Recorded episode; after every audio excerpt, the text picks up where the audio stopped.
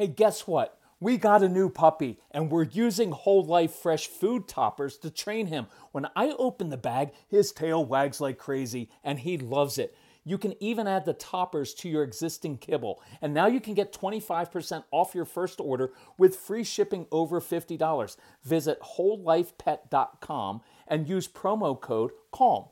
Look, with Whole Life Pet, you are feeding your pets human grade food made in small, fresh batches daily and then freeze dried to lock in nutrients and freshness. So visit wholelifepet.com and use promo code CALM to get 25% off your first order with free shipping over $50. If you're unsure about what to try, you can fill out the short questionnaire by clicking the red Start Today button on the homepage. It'll ask you a few questions and make custom product recommendations for your pets. So visit wholelifepet.com and use promo code CALM to get 25% off your first order with free shipping over $50.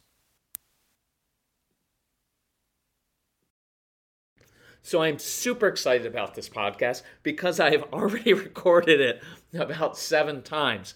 And every time I record it, I get a different insight. And then I go and I take my rough outline and I try to form it into a concise newsletter. And in the process of writing, I also discover some different insights. So then I go back and I record it again.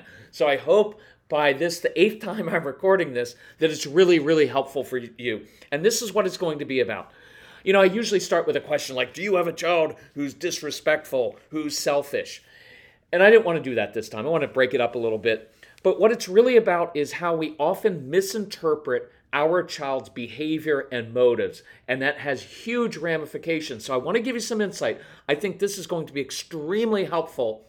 Otherwise, why do a podcast or listen to it? So, welcome to this edition of the Calm Parenting Podcast. This is Kirk Martin, founder of Celebrate Calm. You can find us at celebratecalm.com. Two things. One, if you need help, reach out to us. We're a family like yours. We had a strong willed child just like yours, and you can reach out to him. His name's Casey, C A S E Y, at celebratecalm.com.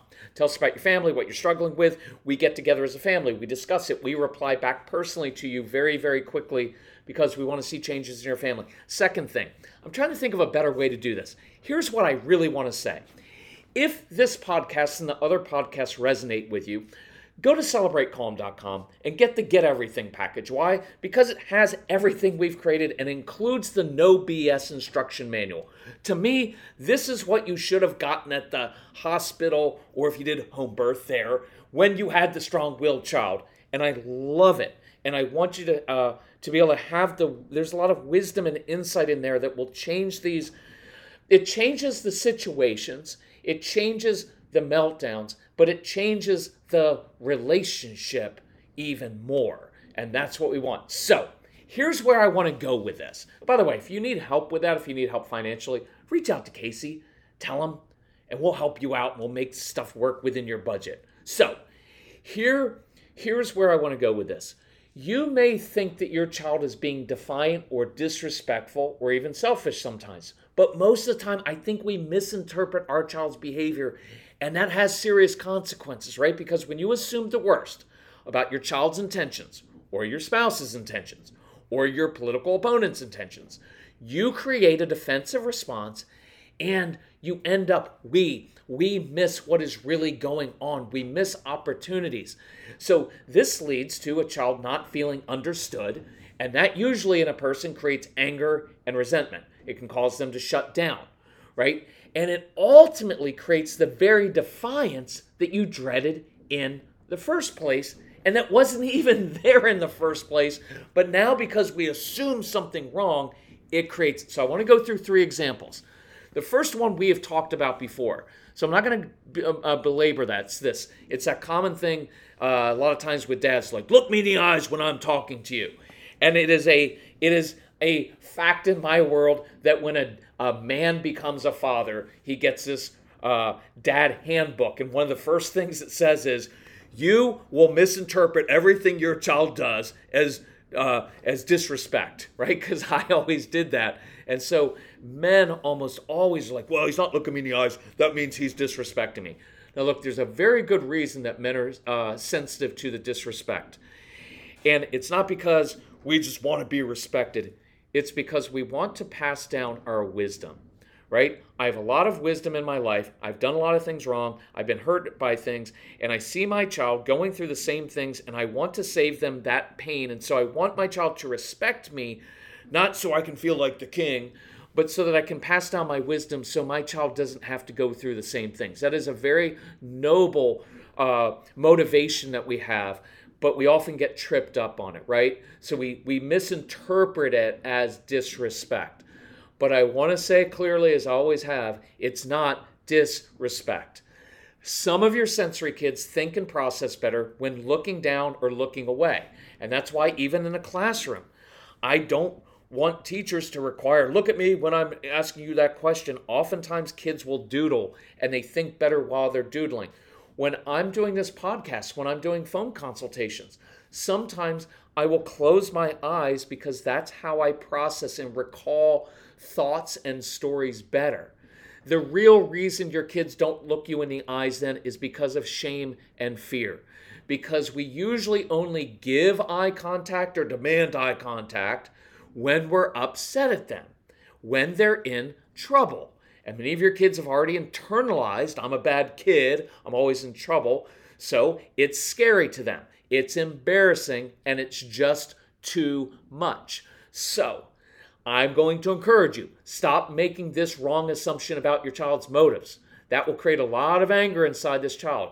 What we can begin doing is giving positive intensity and look them in the eyes when they're doing something well, right? I make this joke at the live events of like, no mom or dad comes home from work and says, "So look, look at me, look at me. I'm proud of you. Just made a good choice." Right? We don't do that. But I want you to begin doing giving some attention. Hey, proud of you. It shows me you're growing up. Hey, well done. And then a fist bump. Short, sweet, but give the eye contact, give the intensity to when your kids are making good choices. See, when your kids trust you and when they know that you're on their side, right? And I know you love your kids, right? We all love our kids. But discipline devolves sometimes into this thing of like me against you, right? You did something, it irritates me, I'm frustrated by it, so it's me against you trying to get you, what I have to get through to you so you. That doesn't feel good and that doesn't work. So when they know I'm coming along, you're coming alongside and saying, hey, you keep doing this thing that's hurting you. I want to give you some tools and show you a different way to do it because that's what discipline is teaching, showing, right? Then they'll look you in the eyes. And I promise that will feel really, really good. Now, here's one of those things that I just uh, alluded to before that hit me when I was writing this out. And this is a huge insight that is very, very um, uh, it's a foundational part of the celebrate calm kind of philosophy. As humans, our natural reflex is to assign responsibility to someone else, right? And that's hence that admonition, right? Of hey, uh, instead of instead of uh, trying to pick the speck out of your neighbor's eye, first deal with that huge big branch and log in your own eye, right? Work on yourself because here's the trap we fall into. If my son if my daughter, if my spouse would just start doing X, then everything would be better. Well, that's a huge trap. That is a huge lie we tell ourselves. And so, one of the beautiful parts that, that I like in this first example is what did we just discover? See, what we want is we want our child to look us in the eyes and respect us. And so, our natural response is, well, he's just being disrespectful. He needs to change that. Look me in the eyes. And it has nothing to do with that, right? But what it has but how we can actually change the situation is not by putting all of our focus and effort and energy into trying to change someone else's behavior. Instead i have one thing that i can control in my life and that's myself. And so when i focus my energy on this i'm going to be trustworthy. I'm going to be someone who when my child messes up that i create a safe environment so they know that they can come to me. And so instead of always feeling like the bad kid, I am going to, to begin changing myself so that they feel an openness to come to me, right? That's, that's a huge insight that if you can put that into play in your life, in your marriage, with your kids, and stop blaming everything, well, my kids are so strong. Well, I know they are. They're really difficult. That's why you're listening to this podcast. But what changes things is when I begin to say, you know what? I have a part to play in this. And when I take when I start putting my energy into changing myself, and that's that's what this was all built on.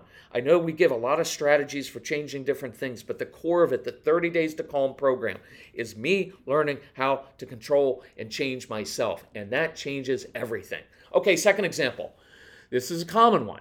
My 5-year-old daughter won't compliment her older sister or watch her gymnastics events why does she have to be so selfish? And another related one is, oh, my child seems like he's his own little world. He always seems so self absorbed. Now, two different answers, but kind of on the same vein. I don't think that your daughter is being selfish. I think she's very normal for that age, right? Parents get freaked out like, oh, my child's not sharing in preschool. Good. They're not supposed to uh, share until about age seven for many of your kids. That is what is developmentally appropriate. But what happens? we freak out because now we get a note like, well, your child's not sharing with the other kids. And now we start to assume and look into the future like, oh, am I raising a sociopath? Why can't they why can't they share? And then I begin lecturing and lecturing about you need to share and you do that. And what we're doing is, watch, I, we're imposing an arbitrary judgment on a little kid. She's supposed to be self absorbed at age five, right? Now, not at age 25 or 35 or 45. But at age five, of course, she's five. Her whole job in life. And listen, I know this will bug some of you, but it's not to learn how to follow directions. Not at age five. Do I want her to follow directions? Sure, absolutely. I want her to learn to listen and do things. I don't want her running out in the street and dying, okay? But her primary job is to explore things that she's curious about. That's her job description. I remember once doing a phone consultation with a couple, and the dad's like, I know, but she's got to learn. I was like, I know. She will learn it. Dad, here's what I want you to do I want you to write a job description for a five year old. What is their job description? Is it to get up early and work out and be at the office early and work extra hard for your boss? No, that's not her job yet right? Let go. That's your anxiety projecting in something into the future that's not even true.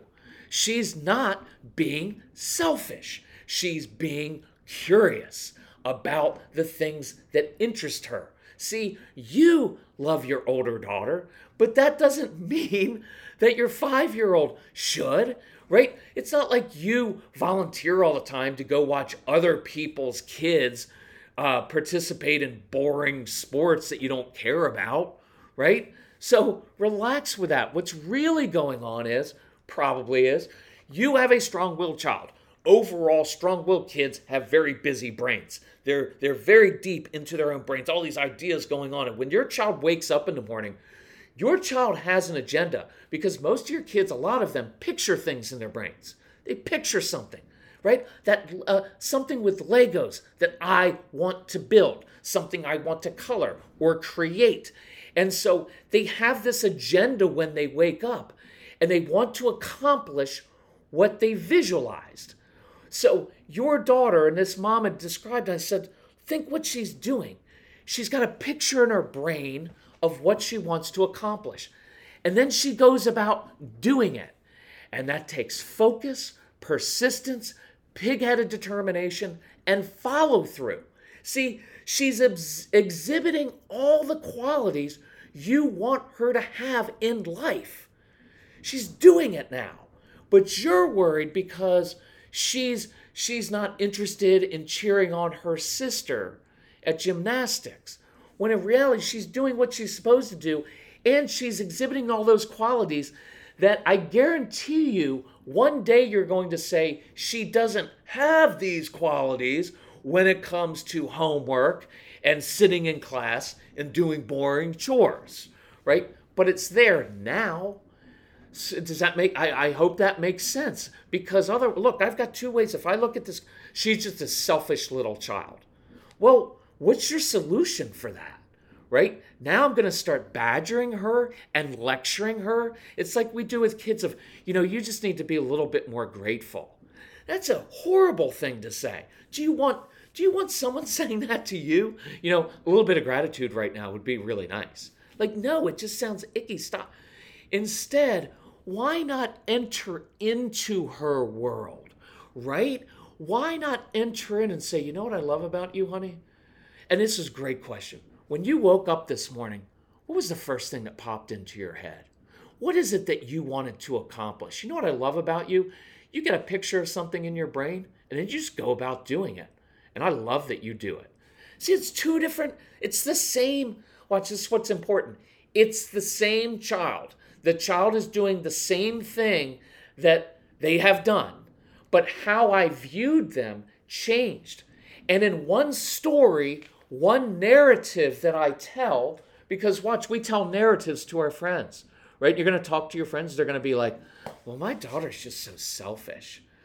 And then the other parent might be like, well, my daughter's just so great. And you're like, okay, I'm not your friend anymore, right? Make sure your best friend has a child who's worse than yours. Kidding, but it does help.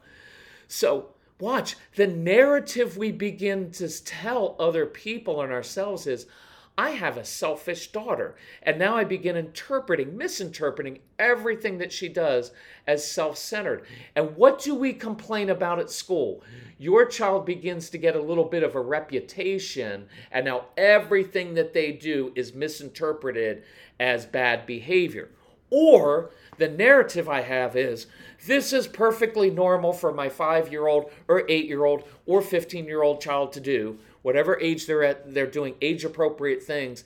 And instead of fighting it, trying to fix them and change them because it makes me uncomfortable, I enter into it and I get to say, I love how curious you are. I love that you're focusing on that.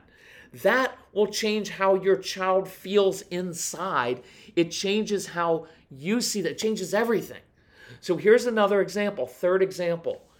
And I like this one as well. Just checking my time. It's a little bit longer than I usually go, but this is really good. I'm enjoying this. If I'm enjoying it, hopefully you are, because it's such good insight. It's going to change things.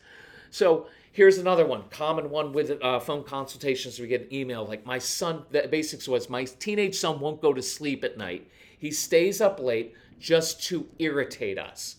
And I was like, hmm, that's whenever I hear that, my first instinct is, not sure that's exactly what's going on, so I ask a lot of questions, right? I get curious about, well, what else is going on? Tell me about your son a little bit. So what I replied back to the dad was, my gut tells me your child has probably always stayed up a little bit later because that's his natural that's his natural rhythm, right? Because he's got a busy brain. He's probably got some anxiety and he thinks about things and thinks about things, right? And also many of our kids stay up because they don't want to miss out on what's going on. Well, if the parents are up, I must be missing out on the fun stuff. I don't want to go to bed, right? Many of your kids have that. So your child delays. Plus, this is really good insight. The world feels more peaceful later at night. That's why many of your kids won't do their homework until you go to bed. And then at 10 o'clock or 11 o'clock, it's like the world slows down, right? Parents aren't lecturing. The world isn't buzzing with all its nervous energy. Look, there's a lot of nervous energy in this world right? That's why I don't like going out in traffic at four between 3:30 and 5:30 or 6 at night. I don't like doing errands then. Why? Because everybody's on their way home from work picking up the kids and it's frantic and it's just there's a different pace to it. I don't like it. It's unsettling, right? If you've ever noticed, this is why. Why do you why do you think creative people, a lot of writers, a lot of um, uh, artists, do their best work really late at night? Now, some of it is maybe they're a little bit weird too, but that's when they actually can feel things because they're very sensitive and they get in touch with themselves because there's not all this extra chaos and commotion going on. So that's probably what's going on. So, practical things you can do, right? Like letting them read about anything that's interesting to him, magazine, uh, anything. Listen to audiobooks or a podcast. Maybe you run a fan, some white noise, give him some sensory pressure. All those things can be helpful. But here's what I would do instead assume he's not just being a jerk on purpose, because that takes you down a different path. Look, if I think my child is just staying up late to irritate us, what is my tone all night long? Jacob, Jake, listen, eh, it's time to go to bed. Eh, look, you're already 15 minutes late. You know what? If you're not going to get in bed, then we're fine. We're just going to take away screens tomorrow. And the whole night from about eight o'clock on is just your own anxiety about is he going to go to bed tonight? What do I have to do to get this kid? And it just becomes this whole negative thing. So, what if instead you create a late night tradition with them where you two connect for a few minutes, right? Maybe you enjoy a special snack together, right? You build something or you just talk about something he's interested in. It's a great one to do. And you give them an opportunity to let them dump any anxious thoughts out. Think about this. Many times the day is busy, busy, busy. After school, after school, we got extracurriculars. We got to do homework. We got to eat. We got to get a shower. We got all this stuff. Now go to bed. And we never really slow down. But what if you created it? Uh, I don't know what it is for you. Be creative. Maybe it's sitting in the basement. Maybe it's sitting outside in a hammock. Maybe it's outside on the swings with your child at 10 o'clock at night. I don't know. But do something. Maybe it's sitting in beanbag chairs. Maybe it's meeting up in the attic, right? On some in some comfy place where you've got a snack and you just sit there and maybe you don't even talk, but you have a snack and you're just there together and you're connecting with this child. And so see what you're doing.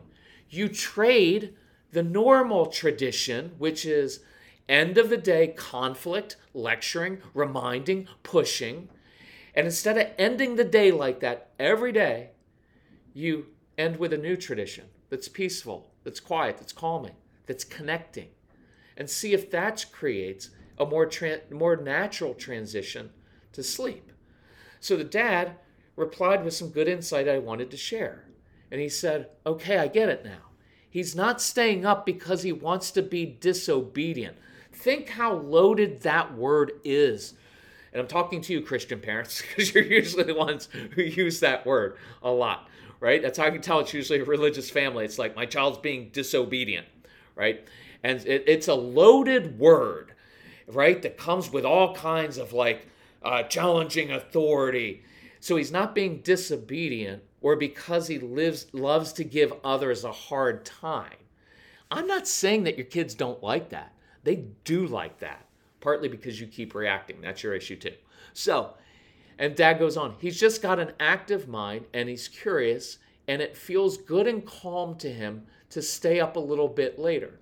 It sounds like this may be a problem or an issue we just have to manage rather than fix or correct. See, that bingo. You just nailed it. You're seeing your child in a different way. So let me wrap it up this way. Think where we've come. My son isn't just being disrespectful. In fact, he's got some shame inside and feels like a bad kid. And now I have an opportunity to create successes and help him feel better about himself. My daughter isn't actually being selfish. She's curious. She's determined to accomplish what she's pictured in her brain. So, how can I enter into that and foster that curiosity instead of my anxiety causing me to assume the worst? My teenager isn't just being disobedient on purpose, he's got a busy brain. He's got a lot of stuff going on in his life. He's got some anxiety. So, instead of fighting him every night, I can find a way to bond with him. Not only will that change your child's behavior, it will change your relationship and long term, that changes all behavior, right? That's what we're after. That's why I want you to listen to all the stuff that we've produced in the No BS program and the in that Get Everything package, so you can step by step begin doing these small things that have a huge impact on your child. Because if you want, and I'll end on this one. This is a great question to ask child. Does it ever feel like I've misjudged your motives, right? That's huge insight. I want to apologize for that. I've been misjudging your motives all along. And if I were you, I'd feel angry about that. That, that would make me feel angry. And so I want to see you in a different way. And that's why I want you to start. If you get the package, start with the Enjoy Your Strong Willed Child uh, uh, program. And you download it right on the app and start listening to that. Let your kid, let your child listen to that because he'll feel very, he'll be like, this guy's describing me. That's me, mom, dad. That's what it feels like. That will change things. So I love this podcast. I know it's a little bit longer than normal ones, but still only like 23 minutes long. So if you found it helpful, please share it with other people. Parents, and if you need help, reach out to Casey, C A S E Y, at celebratecalm.com. We want to help you. Love you all. Talk to you soon. Bye bye.